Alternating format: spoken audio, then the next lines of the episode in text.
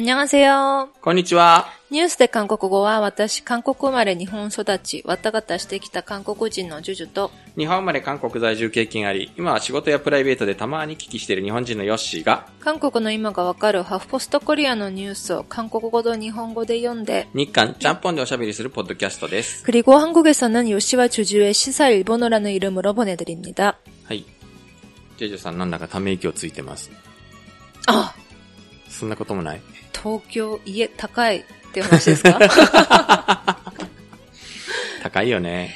ねえ、家が欲しいんですけどね、サンタさんみたいな感じです。サンタさん。いやー、なかなかサンタさんも大胆なプレゼントに。うん、ねえ、いやー、うち日当たりが悪くてって思いません？うちで収録するとき。そんなに悪いと思わないけどな。あ、そうですか。もっと暗い家はあるか。自分の部屋がめちゃくちゃ日当たりが悪いからか。あ、そうなんですね。私、実家がすんごい日当たりいいからかな。ああ、実家はそうだよね。なんか高台の最上階にあるもんね。そう、窓が大きくてっていう感じだから、なんか朝から電気つけるのが嫌だなって思って。今、お引っ越しを考えている。ね、で、さっきね、ヨッシーさんと一緒にあれこれ物件をね、ネットで調べてみたけど、どこも、端っこも高い。高いね。でもソウルよりはマシなのかな。それはまあソウルよりは多分韓国人から見るとなんてお安いお得な物件って。でも韓国の人はねやっぱりねチョンセの生徒が、で考えちゃうからもう支払うのがもったいないっていう風に思っちゃうみたい。ああ、はあはあはあ。帰ってこないなんてお金がみたいな。ああ、でもまあなんかやっぱり間取りもちょっと韓国に比べれば狭いもんね。そうそうそうそう。もうだいたいね日韓カップルと会うと韓国人の方は日本の家がいかに狭いかについて不満を言いますもんね。うん、うさぎ小屋とか言うしもん。うさぎ小屋とか言うしね。まあ、昔から日本でうさぎ小屋と言われていたけれど、高度成長期ぐらいからかなきっとその団地とかそういうところになんかたくさんの人がわっといっぱい住むようになってやっぱなんか狭いっていうのが僕はなんかそういう家に住み慣れているので、まあ私もそうなんですけれども、でもジュジュさんの実家はなかなか広くていいお家。そう、あれはね韓国のマンションを思って買ったらしい。あー、なるほどね。韓国ああいう感じで広々っていう感じじゃないですか。そうね、エレベーターないけどね。そう、そこがね、今後どうすんだろう。あー、やっぱり。でもあれは慣れると普通にいい運動になりますよ。忘れ物したらチって感じだけど。あー、恐ろしい。どのあたりにお引っ越しを？都内。山手線のあたりがいいな。山手線はそうね、山手線は便利だけどやっぱ高いよね。高い、本当に。いや、ただでさ夫がね高い、こんな災害大国日本で不動産を持つなんてとかすごい後ろ向きなんで、そんな後ろ向きな人を説得するのにあたって、私も高いって思ってひるんじゃってるんで、なんか前に進めそうな気がしない。まあ僕もなんか確かにある時ぐらいまではなんかそういう風に思ってたかな。でもなんか払ったお金はもったいないような気もするし。そうなんですよね。家賃として払ったお金が。でも家賃、でもお家買っちゃうと今の2倍は払わなきゃいけなくなっちゃうから負担だわーって。主婦の私は思ってます。なるほど。ね、なんかもっと景気のいい話ないかな。さっきから私たちお昼ご飯食べる時もなんか暗い話ばっかりしてますね。本当だね。お金の話ばっかりしてる気がする。なんか景気のいい話がないんだよね。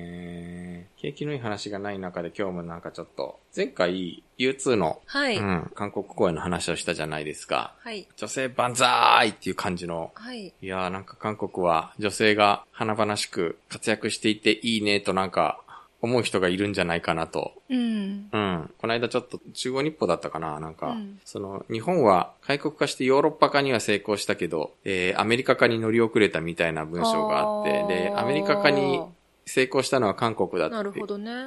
その証拠にこれだけ女性と多様性を高らかに歌っているではないかみたいなことで、でもそうなのかなって思って。あ、韓国の方が。あ、でも、やっぱり、私友達が日本の子で、韓国でフェミニズム、女性学専攻して来たんですけれど、うん、やっぱり彼女が言うにもフェミニズムは韓国の方が60年早いみたいな感じのことを60年、感覚的な話だと思うんですけど、はあ、言っていて、例えば日本はなんかフェミニズムの本一つ出すにしても男性の先生が名前が入らないとみたいな感じがまだある。まだあるんだ、そんなことが。けど韓国はもう女性だけで出す。へー、うん、小さな例ですけど、うん、やっぱり韓国の方がずっと、うん、日本は結構ここぞっていう時に男性の人を出しちゃう、女性学のところでもあるらしいんですけど、はあはあ、韓国は絶対そんなことはない、はあはあ、みたいな話をしてましたね。へー。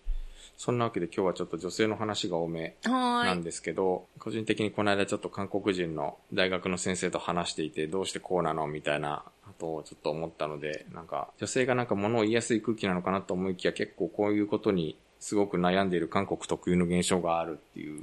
多分こういう実態があるから女性たちが声を出してっていう結果の感じなのかなって思うんですけどね。なるほどね。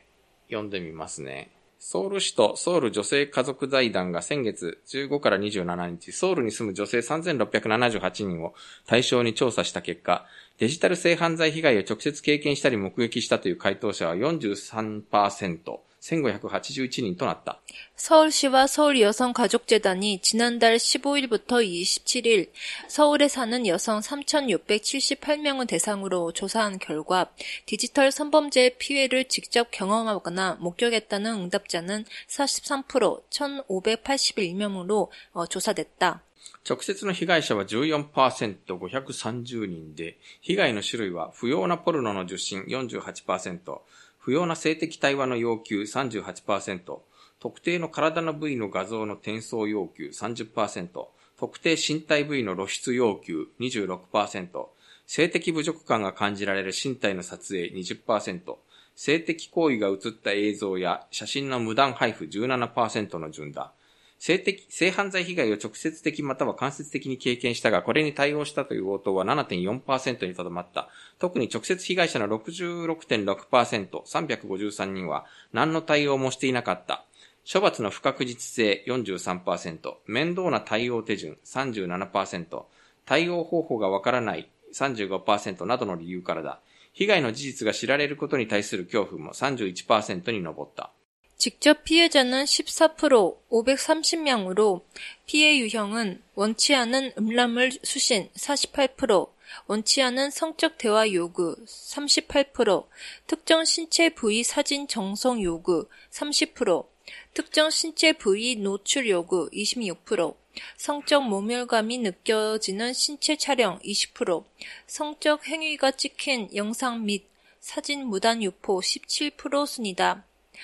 성범죄 피해를 직간접적으로 경험했으나 이에 대응했다는 응답은 7.4%에 그쳤다. 특히 직접 피해자의 66.6%, 353명은 아무런 대응도 하지 않았다.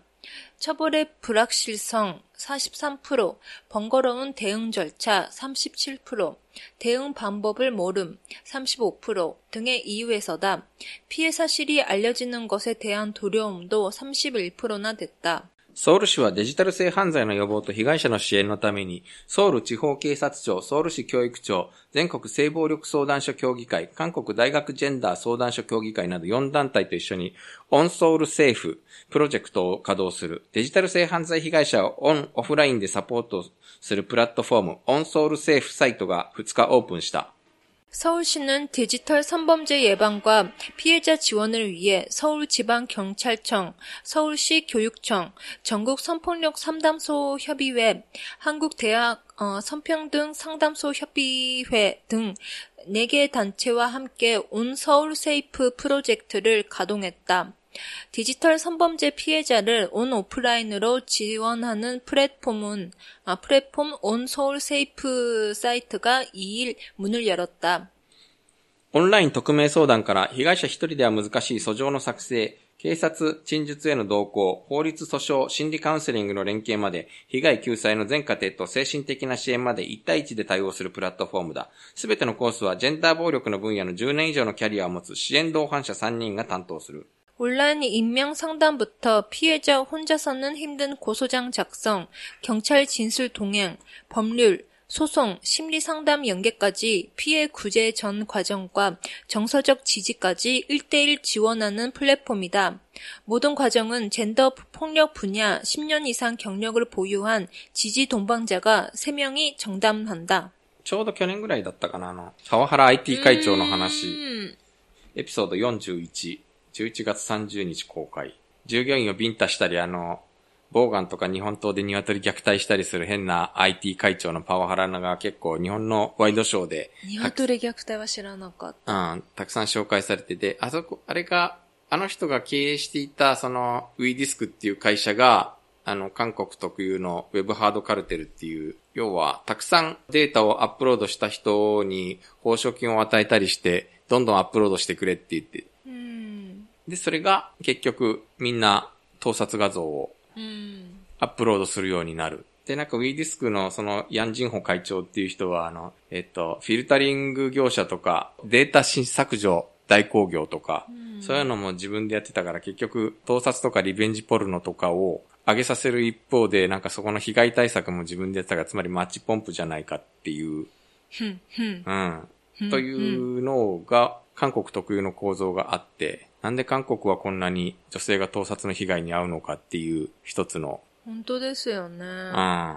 キム・ジヨンの小説にも盗撮の場面出てきて、盗撮とかある？とか思ったけど、でもなんかあるみたいなんですよね。結構なんかその、割と身近に被害に遭うことがで。でも盗撮の動画とか見て楽しいのかな？よくわかんないな。さっぱりわからないけどね。ね、人の性的趣向はいろいろなのかな？わからない。トイレの盗撮とか見て何が楽しいんだと思うんだけど。汚いトイレとかそもそも見たくないしなと思うんだけれど。なんかでもそれって大体、オンラインにアップロードして職場の中でみたいな話になるからね。いやー、信じられない。結構そういう話がなんかあちこちでいろんなところで捕まったり摘発されたりするので、韓国の刑事法のお友達の大学教授に、なんでこんなに盗撮が多いのかって言ったら、やっぱりそのウェブハードカルテルっていうちょっと韓国特有の問題があって、今言ったような、だからみんなそのオンラインに上げちゃうっていう。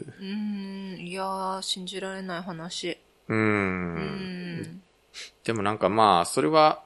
そのオンラインに上げるウェブハードカルテルの対策はなんか結局このヤンジンホ会長の話が去年大騒ぎになったんで、一応その対策法みたいなのが整備されて、そこはなんか峠を越しつつあるっぽいんだけど、今結局また今度闇サイトが今すごい韓国で問題になっていて。闇サイト。ポルノの違法行為なんでもありみたいな。ポルノもまあ一つそれに入るかな。まあ日本だとほら、名古屋闇サイト殺人というのがあったじゃないですか。結構前ですね。はい。さっき日韓フェミニズム比較の話しましたけれど、韓国はやっぱりまだまだ女性差別がすごく目に見えやすいところで起きていて、だからこそ女性たちが連帯して、もともとね、韓国は社会運動が起こりやすいというか、みんな声を出しやすい環境だけれど、実際目に見える女性が被害に遭ってる姿がこういう風にあるから、だから課題解決のために連帯しやすく、声を出しやすい、見えやすい状態にあるのかなって思って、ただ一方で、日本がじゃあ女性差別がないのかって言ったらそれは絶対に違って、結構この間キム・ジヨンの読書会をしたっていう話をさっきから何回かしてるんですけど、とても楽しかったのでその話をいっぱい引用しちゃうんですけれど、で、そこで他の人が言っていたのが、やっぱりエジプトの女性が今こちらで、働いているようなんですが、その彼女が言うには、エジプトよりも日本の方がよっぽど女性差別があって、ただ日本の問題はそれをみんなが全然気づいていなくて、明らかな女性差別があるのに気にしていないことだっていうふうに言っていたらしいんですね。エジプトの方にそういうふうに、なんか一見エジプトの方がありそうじゃんって思うのにもかかわらず、その方が日本の方が女性差別がひどいという状態っていう状態なんだなっていうふうに思いまして。はあ、うん。イスラム教とかはまあ確かにその宗教上の、結構宗教上の難しい慣習で、その女性の役割って固定されたものがあるし、まあ韓国も言ってみれば儒教文化っていうところでなんか固定された部分がかなりあったからね。うん、まあそういう意味で背景としては似ているのかもしれない。確かに。まあ日本はそういう意味でスタートラインとしてはまあもうちょっとそれほど過酷なものではなかったんだろうけど、ね、なんでしょうね。なんかまあ確かにさっきちょっと言ってたけど、新聞社に勤めている女性がはいはい。うん。って話してたじゃん。あ、新聞社に勤めている女性がパワハラがひどくて、パワハラじゃないや、セクハラもパワハラもか。うん。もうひどくて、辛い思いをしている話。その新聞は僕も愛読している新聞なんですけど、確かに、女性コラムニストって全く出てこない新聞なので。うん、なかなか結構こっちから想像する以上の男社会なのかなと思ったり。そうなんですよね。うん。なんかとっても才能のある女の子だったから、女の子っていうか女性だったから、うん、活躍できると思って入った会社なんだろうに、なんとか再起してほしいなって思うけれども。なんだかやっぱり読んで、あれですかね、やっぱり読んでる人がほとんど男性だからなのかな。ねえ、新聞ね。50代男性が、やっぱなんか社会の中心にいるとどうしてもそういうことになっちゃうのかな。ねえ、本当に盗撮か。まあ日本でもないことはないよ。うん。そうなんでしょうね。リベンジポルノとかはまあね、時々やっぱデジタルに上がるものが問題になるし。うん。なんか話脱線しちゃうんですけど、うん、そもそもタイルが嫌いなんですよ。タイル？うん、あそこのタイルも嫌い。またなんかすごい脱線してるけど大丈夫？大丈夫、収集します。はいはい、なので、てかトイレ自体の映像もあんまり見たくない、写真も見たくないっていう感じだから、うんね、主にトイレで撮影されているであろう盗撮を見たいという気持ちが全然わからない。正直僕も全然わからないんだけど。分かったら嫌だな。日本でもほら、通勤途中にスカートの中を撮影されてみたいな話って時々やっぱり捕まるし、はいはい、うん、うちの会社の人も一回捕まって、新聞沙汰になったけれど。そうなんですか。うん、とか、うん、もしかしたらそれは氷山の一角なのかもしれないけれど、うん、ドキドキするのかな。ああ、まあなんかやっぱりそういうスリルみたいなのは、やっぱやる側の犯罪の動機としてはあって、それは、やっぱストレスが原因になったりとかするらしいんだけれど。なんかね、忙しそうな職業の人たちが、私前名古屋だ時も弁護士の人とかやってたな。はあ。捕まってた。とかあるんだけれど、性犯罪とかそういうのって、日本でも整備されてきたのはここ20年ぐらいの話なので。韓国はやっぱ女性がはっきり意見言うからなのかな。MeToo もそうだし、MeToo が盛り上がらない日本みたいな話も対比として言われるけれど。だからさ、前回も言ったけどさ、U2 がさ、はいはい、せっかくその石川由美さんとかさ、伊藤詩織さんとかさ、そういう人をさ、掲げて、ウルトラバイオレットを歌っているけど、なんかそういうニュースって、大手メディアには流れないんだよ。きっと50代のね、なんか偉い人たちが、うん、で、これのどこがニュースなのって、ね、切り捨てちゃうのかしら。なんかそこに着目するライターがそもそも言ってなかったりとか、ある種、新聞とかに寄稿する音楽評論家とかでも、もう結構いい年の大御所だったりするからね、U2 とかを追いかける人ってやっぱりもう、多分そういうところは目に入ってこないのかもしれない、もしかして。ね、でも本当に比較されやすい日韓のその女性、ジェンダー的なところですけど、本当に最近ですもんね、韓国もこんなに盛り上がってきてるのって。まあそうなんだよね。うんうん、で韓国の面白いところは注目されると、注目っていうか、こう、何かが始まると大きく始まるところですよね。まあね、キムジヨンの感想とかでもなんか、日本は泣き韓国は怒るみたいな、なんかそういう、なんか、そういう対比で語っていた人がいたけれど。なるほど、なるほど。うん、確かに、うまい。日本の人は静かに泣いちゃうね。うん。そういうのがうまく出ていく社会は、どうやれば作れるだろうみたいなのはなんかちょっと。そうそう。日本の人たちはあんまり感情を出さないから不健康だよねって話を、この間しました。こればっかりはなんか健康か不健康かみたいな、あれなのかわからないけれど。悲しい時は大きな声で泣かなきゃ。そこはやっぱり韓国人ですね。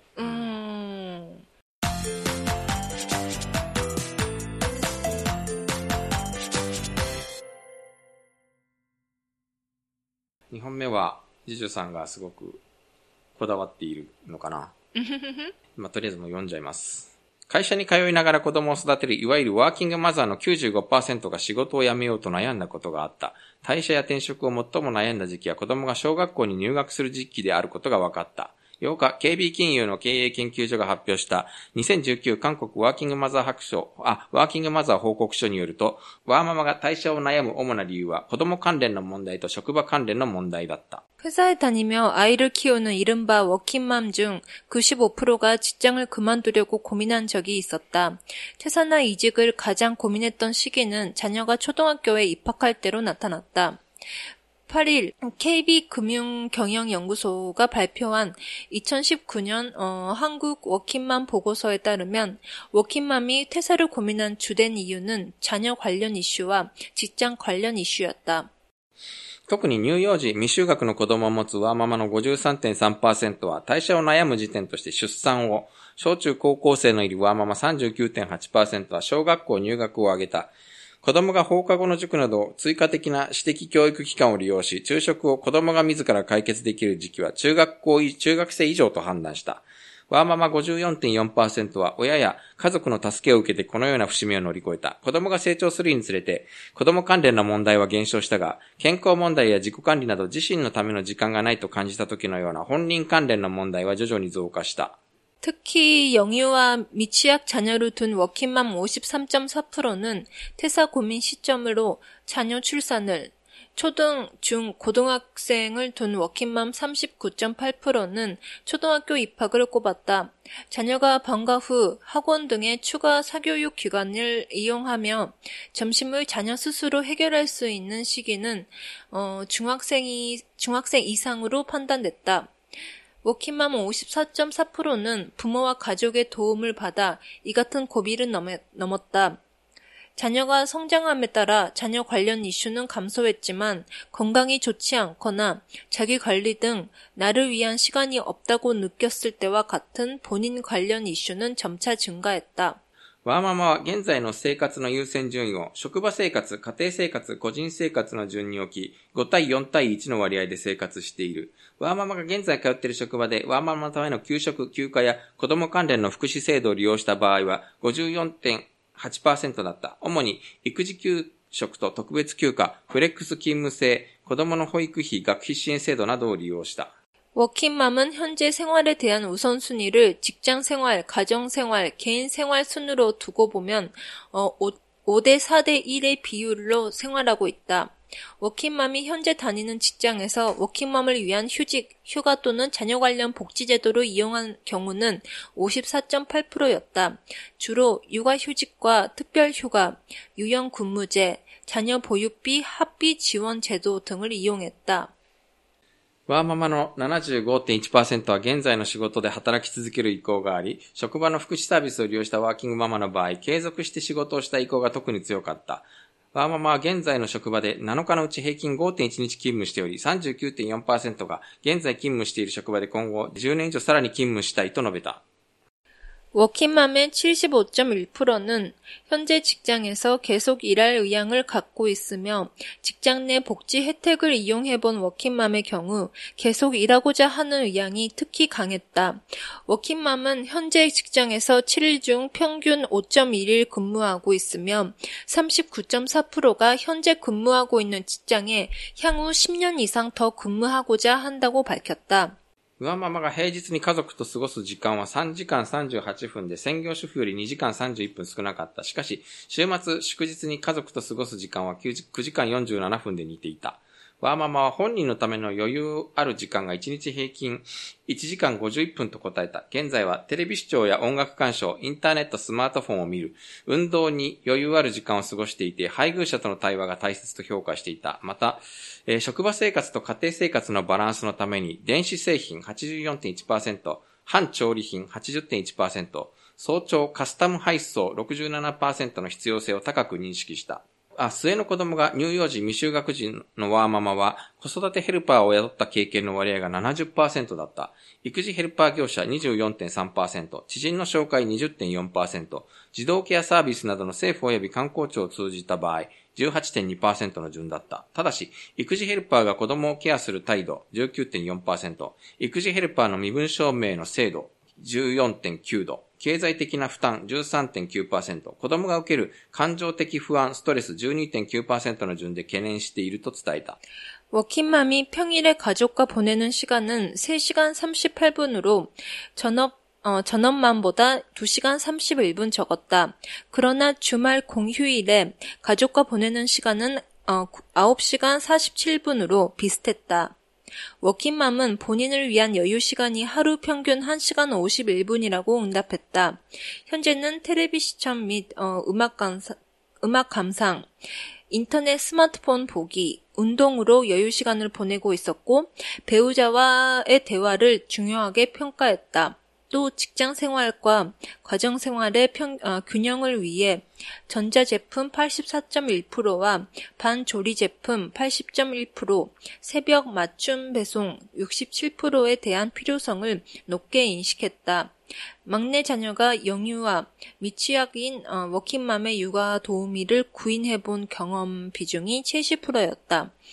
육아 도우미 업체 24.3%, 지인 소개 20.4%, 아동 돌봄 서비스 등 정부 및 관공서를 통한 경우 18.2% 순이었다. 다만 육아 도우미가 자녀를 케어하는 태도 19.4%, 육아 도우미 신원의 정확도 14.9%, 경제적인 부담 13.9%, 자녀가 받을 정서적 불안감, 스트레스 12.9% 순으로 우려된다고도 전했다. はい、とても長かったですけど、そうなんだ。なんか早朝カスタム配送と ね、 이게 뭘까? やっぱり朝ご飯届けてくれるやつでしょ? 아, 나는 짐을 그냥 낮에 오면 못 받으니까 아침 일찍 보내주는 거 했었는데 그냥 택배 같은 거요. なんか食事だよこれ。へえ。うん。結構日本はお年寄り向けのは充実してるけど。い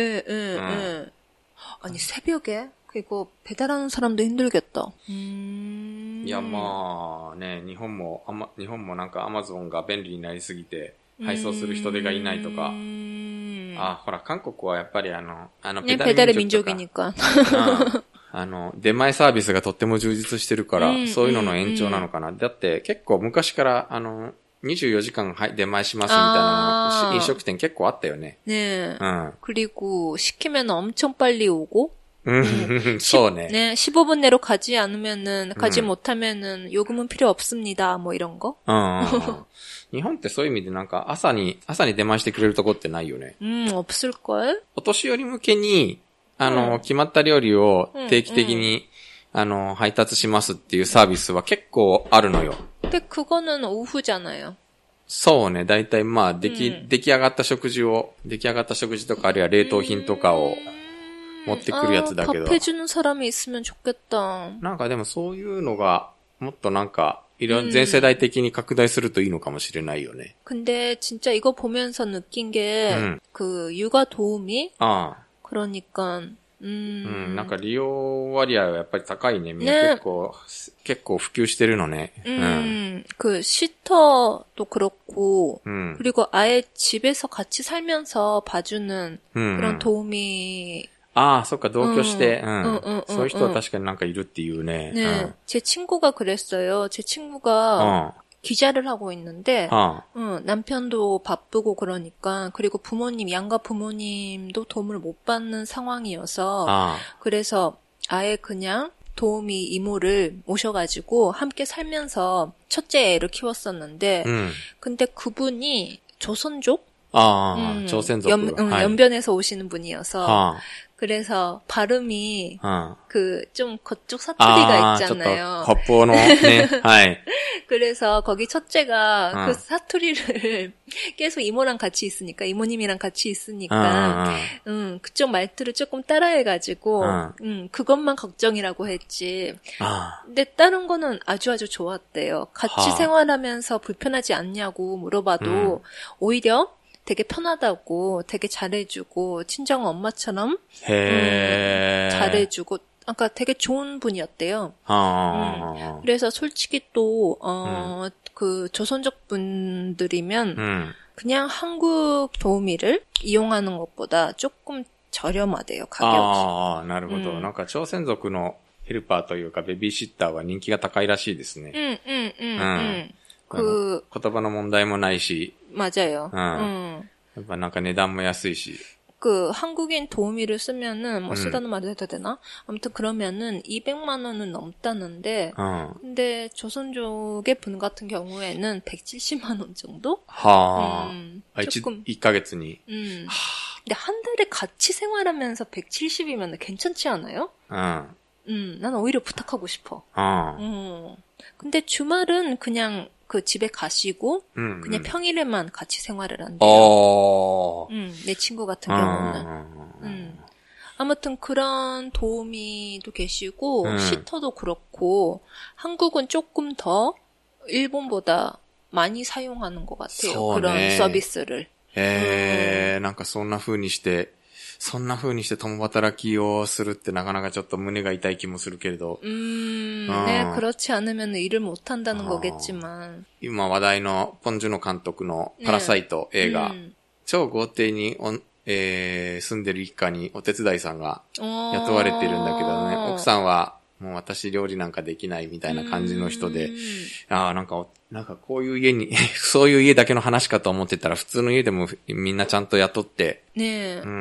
그리고 한국과 일본에 비해서 옛날부터 집에서 일해주는 아주머니가 조금 더 일본보다는 조금 더 쉽게 고용을 할 수 있고 그랬던 것 같아요. 저도 우리 집에는 없었지만 친척 집에는 있었으니까 그런 분들이. うちの祖父母宅、じいちゃんおばあちゃんとかそういう世代になってくるとそんなに別にすげえ超リッチな家じゃ全然なかったけど でもやっぱりいたからね。お手伝いさんっていう人が。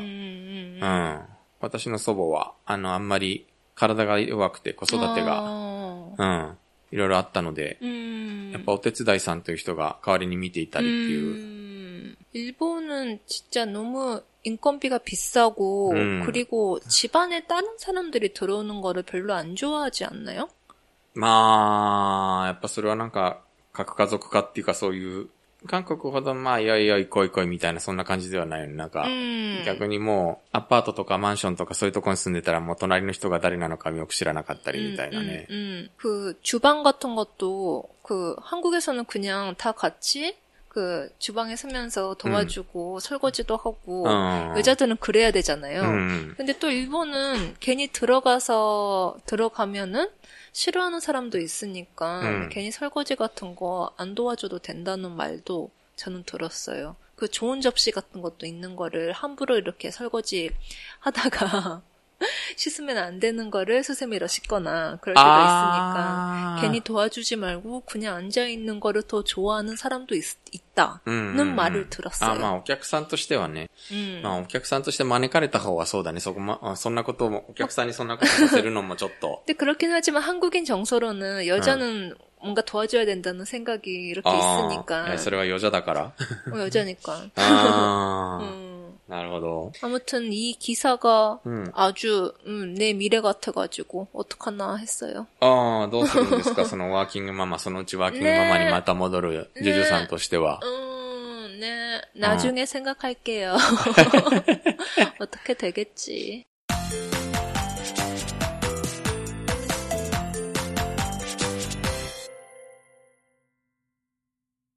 ママ話が続くのでちょっと順番変えて気分を変えます。エピソード18。2018年6月25日公開とかで紹介した話の続報なんですけど、イ・ビョンホンがキム・ジギを演じるっていう話、あの映画がついに公開されるっていう。イ・ビョンホンがーって話しましたよね。そうそうそう。ちょっとかっこよすぎないかっていう話をしましたですね。はい。映画、インサイダーたちの海野監督と俳優イ・ビョンホンがコンビを組む映画、ナムさんの部長たちの海外ポスターが公開された。ナムさんの部長たちは、キム・チュンシク元東亜日報記者が連載し、本として出版された同名のノンフィクションを原作とする、韓国中央情報部 KCIA の部長、副首相級たちと、彼らが主導した工作政治を素材とするが、その中でも、キム・ジェギュとキム・ヒョンウクの中央情報部長の話が中心だ。映画では別の名前が使われる。영화 내부자들의 우민호 감독과 배우 이병헌이 함께한 영화 남산의 부장들 해외 포스터가 공개됐다. 남산의 부장들은 김충식 전 동아일보 기자가 연재했고 책으로 출간된 동명의 논픽션을 원작으로 한다. 한국중앙정보부 KCIA의 부장 부총리급들과 이들이 주도한 공작 정치를 소재로 하지만 그 중에서도 김재규와 김현우 중앙정보부장의 이야기가 중심이다. 영화에서는 다른 이름이 쓰인다. ナムさんの部長たちの投資配給会社 ショーボックスは 12月3日、スチール11枚を公開している。そして12月6日、アメリカのバラエティはナムさんの部長たちが2020年にアジアの多くの地域で公開されるとして海外用ポスターを公開した。 남산의 부장들의 투자 배급사인 쇼박스는 지난 12월 23일 스틸 11장을 공개한 바 있다. 그리고 12월 6일 미국의 버라이어티는 남산의 부장들이 2020년 아시아 여러 지역에서 개봉된다며 해외 포스터를 공개했다. ヘッドフォンをつけたイ・ビョンホンの横顔と前面を白黒で見せ、なぜ彼は引き金を引いたのか、Why he pulled the triggerというコピーが書かれている。英語のタイトルは The Man Standing Next。映画の中の状況になぞらえるとナンバー2あるいは右腕を意味する。 헤드폰을 쓴 이병헌의 옆모습과 앞모습을 흑백으로 보여주면서 왜 그는 방아쇠를 담겼나 Why he pulled the trigger란 카피가 쓰여 있다. 영문 제목은 The Man Standing Next. 영화 속 상황에 빗대면 2인자 혹은 오른팔을 뜻한다. この映画でイ・ビョンホンは、キム・ジェギュを元にした人物であるキム・ギュピョンを演じる。パク・チョンヒ大統領を描写したパクトン役にはイ・ソンミンが、キム・ヒョンウクになぞらえたキャラクター、パク・ヨンガクをカクトウォンが演じる。俳優イ・ヒジュンは、大統領警護室長カクサンチョンを演じる。映画は、1979年10月26日の40日前から始まる物語だという、韓国では2020年1月に公開される。이 영화에서 이병헌은 김재규를 바탕으로 한 인물인 김규평을 연기한다. 박정희 대통령을 묘사한 박통 역에는 이선민이, 김형욱의 빗댄 캐릭터인 박용각을 곽도원이 연기한다. 배우 이희준은 대통령 경호실장 곽상철을 맡았다. 영화는 1979년 10월 26일에서 40일 전부터 시작되는 이야기라고 한다. 한국에서는 2020년 1월에 개봉한다. 見たい。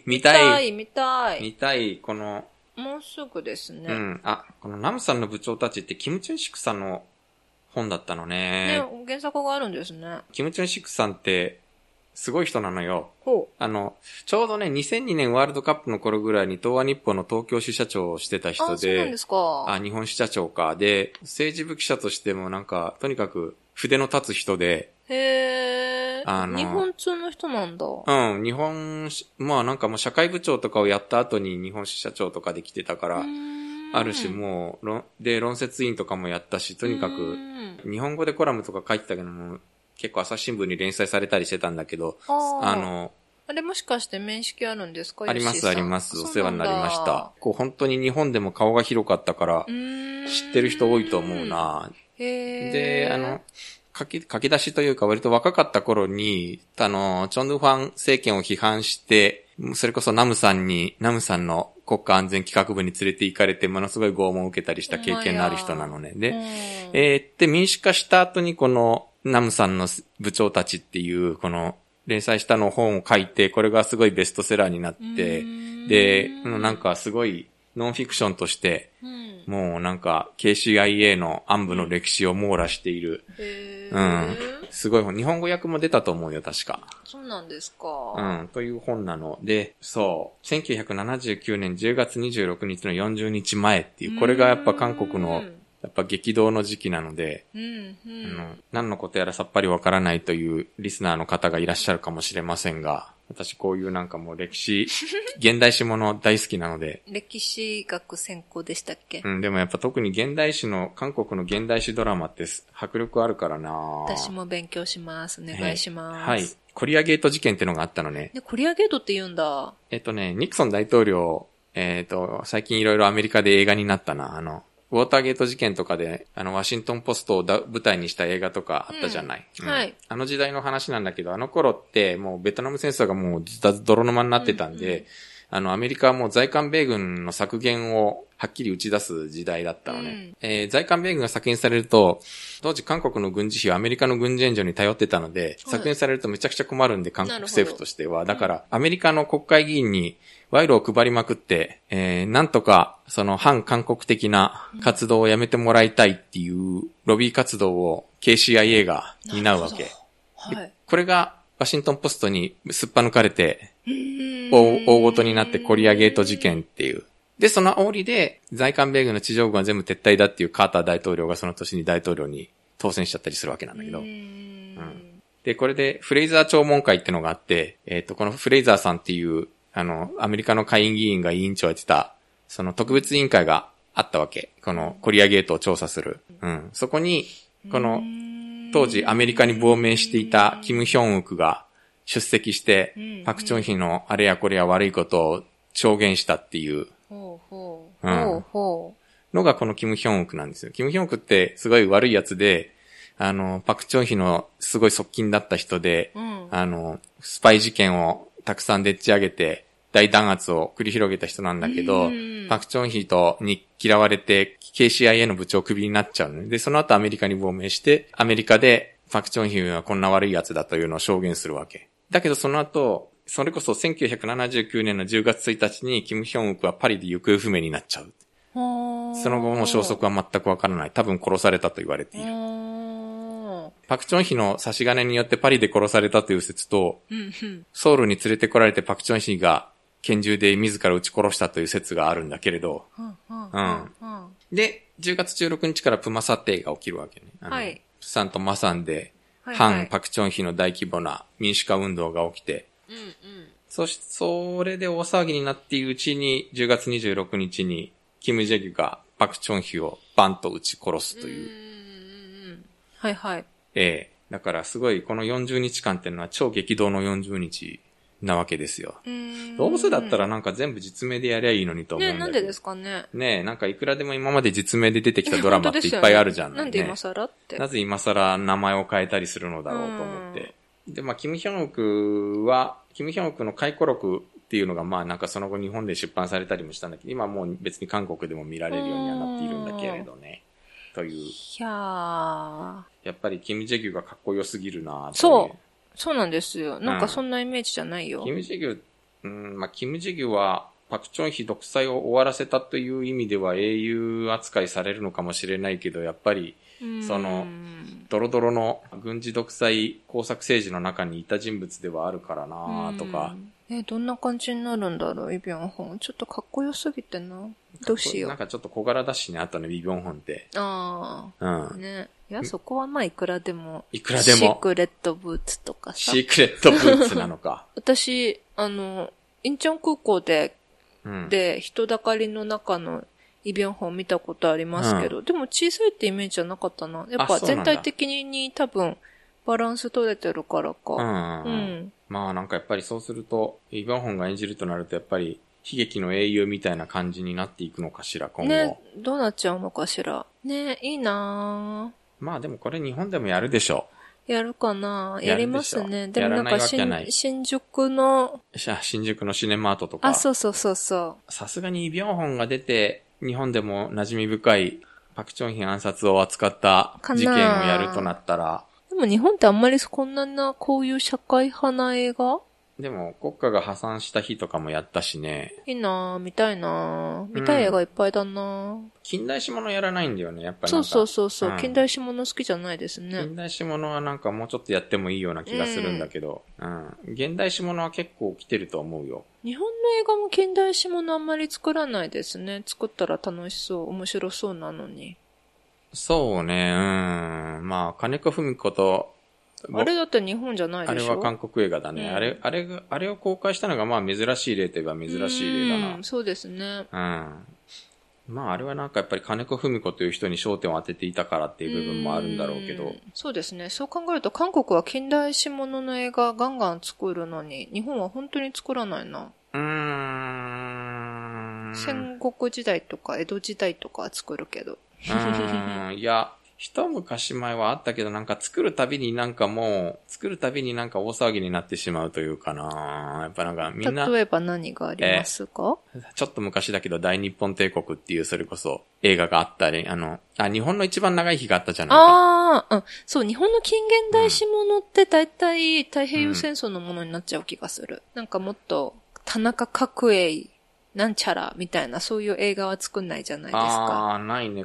まあむしろ韓国が特殊な気がするかな。でもアメリカもまあまあ最近、アメリカもそう、まあまあ、アメリカも最近割とウォーターゲートとかそういう話は出てくるか。うんうん、あんまり硬派な映画を作らない。ああ、最近なんかちょっと制作側が逃げている感じちょっとあるな。昔は割とテレビとかでもなんかそういうギャグ的な政権批判漫画みたいなのあったんだけど、あ、そうなんですね。うん。まあ映画は韓国のが面白いなっていう感じ。まあ、ちょっとナムさんの部長たちも早く日本でやってほしいな。ですね。うん。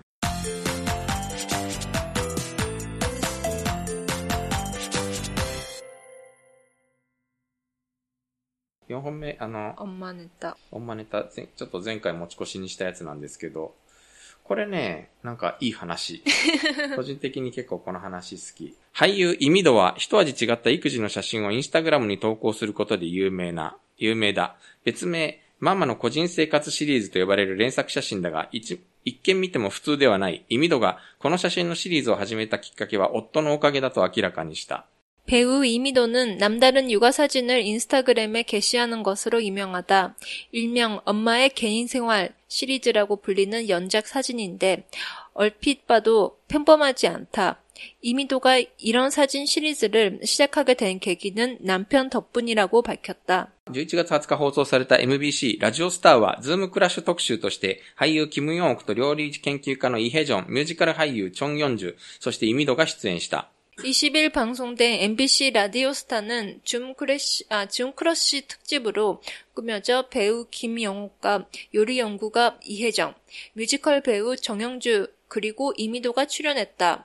イミドは普段からラジオスターのファンだけどとても来たくて何を話すかメモまでしてきたと打ち明けた。 その上で、だけど結婚して子供を産んで1歳になるまで連絡がなかったのに、ママの個人生活のために連絡をくれたそうですと明かした。 이미도는 평소 라디오스타 팬인데 너무 오고 싶어서 무슨 말을 할까 메모까지 했다고 털어놨다. 그러면서도 근데 결혼하고 아기 낳고 돌이 지나서까지 소식이 없다가 엄마의 개인 생활 때문에 연락을 주시더라고 밝혔다. イミドはママの個人生活を始めたきっかけとしてヒップホップフェスティバルを挙げた。イミドはヒップホップフェスティバルに子供を連れて行った。連れて行ってもいいんだけど誰もやってみなかったと言い、最初はあそこまでして子供を連れてこなければいけないのかという視線だったが、私が乗ってきて息子を木馬に乗せて踊ったら、あのお母さん必ず来なきゃならないという反応に変わったと伝えた。 이미도는 엄마의 개인 생활을 시작하게 된 계기로 힙합 페스티벌을 꼽았다. 이미도는 힙합 페스티벌에 아이들을 데리고 갔다. 데리고 가도 되는데 아무도 시도를 안 했더라며 처음에는 저렇게까지 애를 데리고 와야 하냐는 시선이었는데 내가 흥이 올라 아들을 목마태 와서 춤을 추니까 저 엄마는 꼭 와야겠다는 반응으로 바뀌더라고 전했다. その上で企画は夫がしたと述べた。イミドは普段夫と外出すると私の才能をよくわかっているから子供の後ろに行っていつものように運動もしてダンスも踊れと言っていたとしてそうして作られた。そして息子が素直な方と説明した。그러면서 기획은 신랑이 한 것이라고 말했다.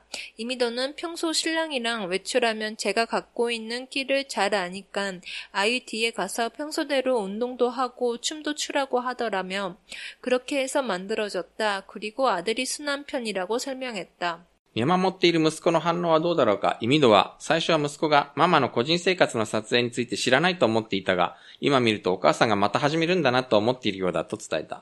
지켜보고 있는 아들의 반응은 어떨까? 이미도는 처음에는 아들이 엄마의 개인 생활 촬영에 대해 모른다고 생각했는데 지금 보니 엄마가 또 시작했구나라는 생각을 하고 있는 것 같다고 전했다. 一方、 이미도와 드라마 善良でない女たち、 父が 変 映画ビューティーインサイドなどに出演した俳優だ。2016年に一般人の男性と結婚し、2018年に息子を産んだ。 한편 이미도는 드라마 착하지 않는 여자들, 아버지가 이상해, 영화 뷰티 인사이드 등에 출연한 배우다. 지난 2016년 일반인 남자친구와 결혼했으며 2018년 아들을 낳았다. 이거는 인스타를 꼭 보셔야 되는데. 네, 뭔가, ちゃんと子供が 말로 설명드리기에는 조금 어려운 것 같기도 하고. ちょっと難しいかな。でもなんか子供がいる横でちゃんとお母さんが何かやってるっていう場面。これとかそうですよね。子供、おそらくスポーツクラブとかでお母さんが水着姿でさ、これから泳ぐぞっていう プールのスプールサイドでさ、これから泳ぐぞっていうところを子供が横に座って見るみたいなね、のとか、これがなんか人気があったらしいんだ。リュッスンボムのイメージした二人でロッカーの格好をしたりなんかロックミュージシャンの格好してる。うん。ちゃん、思んまが、思んが그냥즐기는게아니라思んが제대로 즐기고 있는 게、ちゃん보기좋은것같아요。うん、なんかそう、これはダンスしてるところなのかなと。 ゲーセンでボクシングマシーンみたいなやつで、それでなんか一生懸命パンチ하고いうのがあって、でちゃんと片隅に子供が映っていると。これなんかは子供がいる横でお母さんがワインのボトルかな、焼酎、소주、焼酎のボトルを開けている場面。なんかいいですね。なんかどうですか、ジュジュさん。 참 진짜 이거 보면서 아 나는 이렇게까지 육아를 즐기지 않고 있구나, 육아라기보다는 이렇게 개인 생활을 즐기지 못하고 있구나라는 거를 새삼 깨닫게 됐어요. これはやっぱり画面になんかかけらも映っていない旦那さんの力もやっぱ旦那さんの支えもあるんだろうけど、このくらいなら目離しても大丈夫じゃないかっていうイメージ湧かない? 그러니까 아니 그렇진 않은데 근데 제가 원래 집에 있는 거를 더 좋아해서 그러나 봐요. 인싸なんですね. 핵인싸. 아니 그렇게까지는 아니지만 아무튼 밖에 안 나가도 된다면은 그냥 집에 계속 있고 싶은. 근데 이 엄마는 밖에 나가서 운동도 하고 춤도 추고 이렇게 밖에 많이 나가고 싶은 스타일인가 봐요. そういうところをなんかもう一生懸命頑張ってみんなに見せて みんなも一緒にやりましょうみたいな感じで、なんかそういうある種アイコンになろうとしてる感じなのかな。 되게 좋은 것 같아요, 진짜. 엄마들은 다 참아야 되는 게 아니고 같이 이렇게 나가면서 놀면 얼마나 좋아요. そうですね。 왜 그러십니까? ちょっと泣けてきたなんか。 네, 이 인스타 꼭 찾아서 한번 보세요. 되게 블로그の方にも 貼っておきますんで. 되게 힘이 납니다. やっぱ元気が出ますか? 응. 나도 인생 즐겨야지라는 그런 생각이 들어요.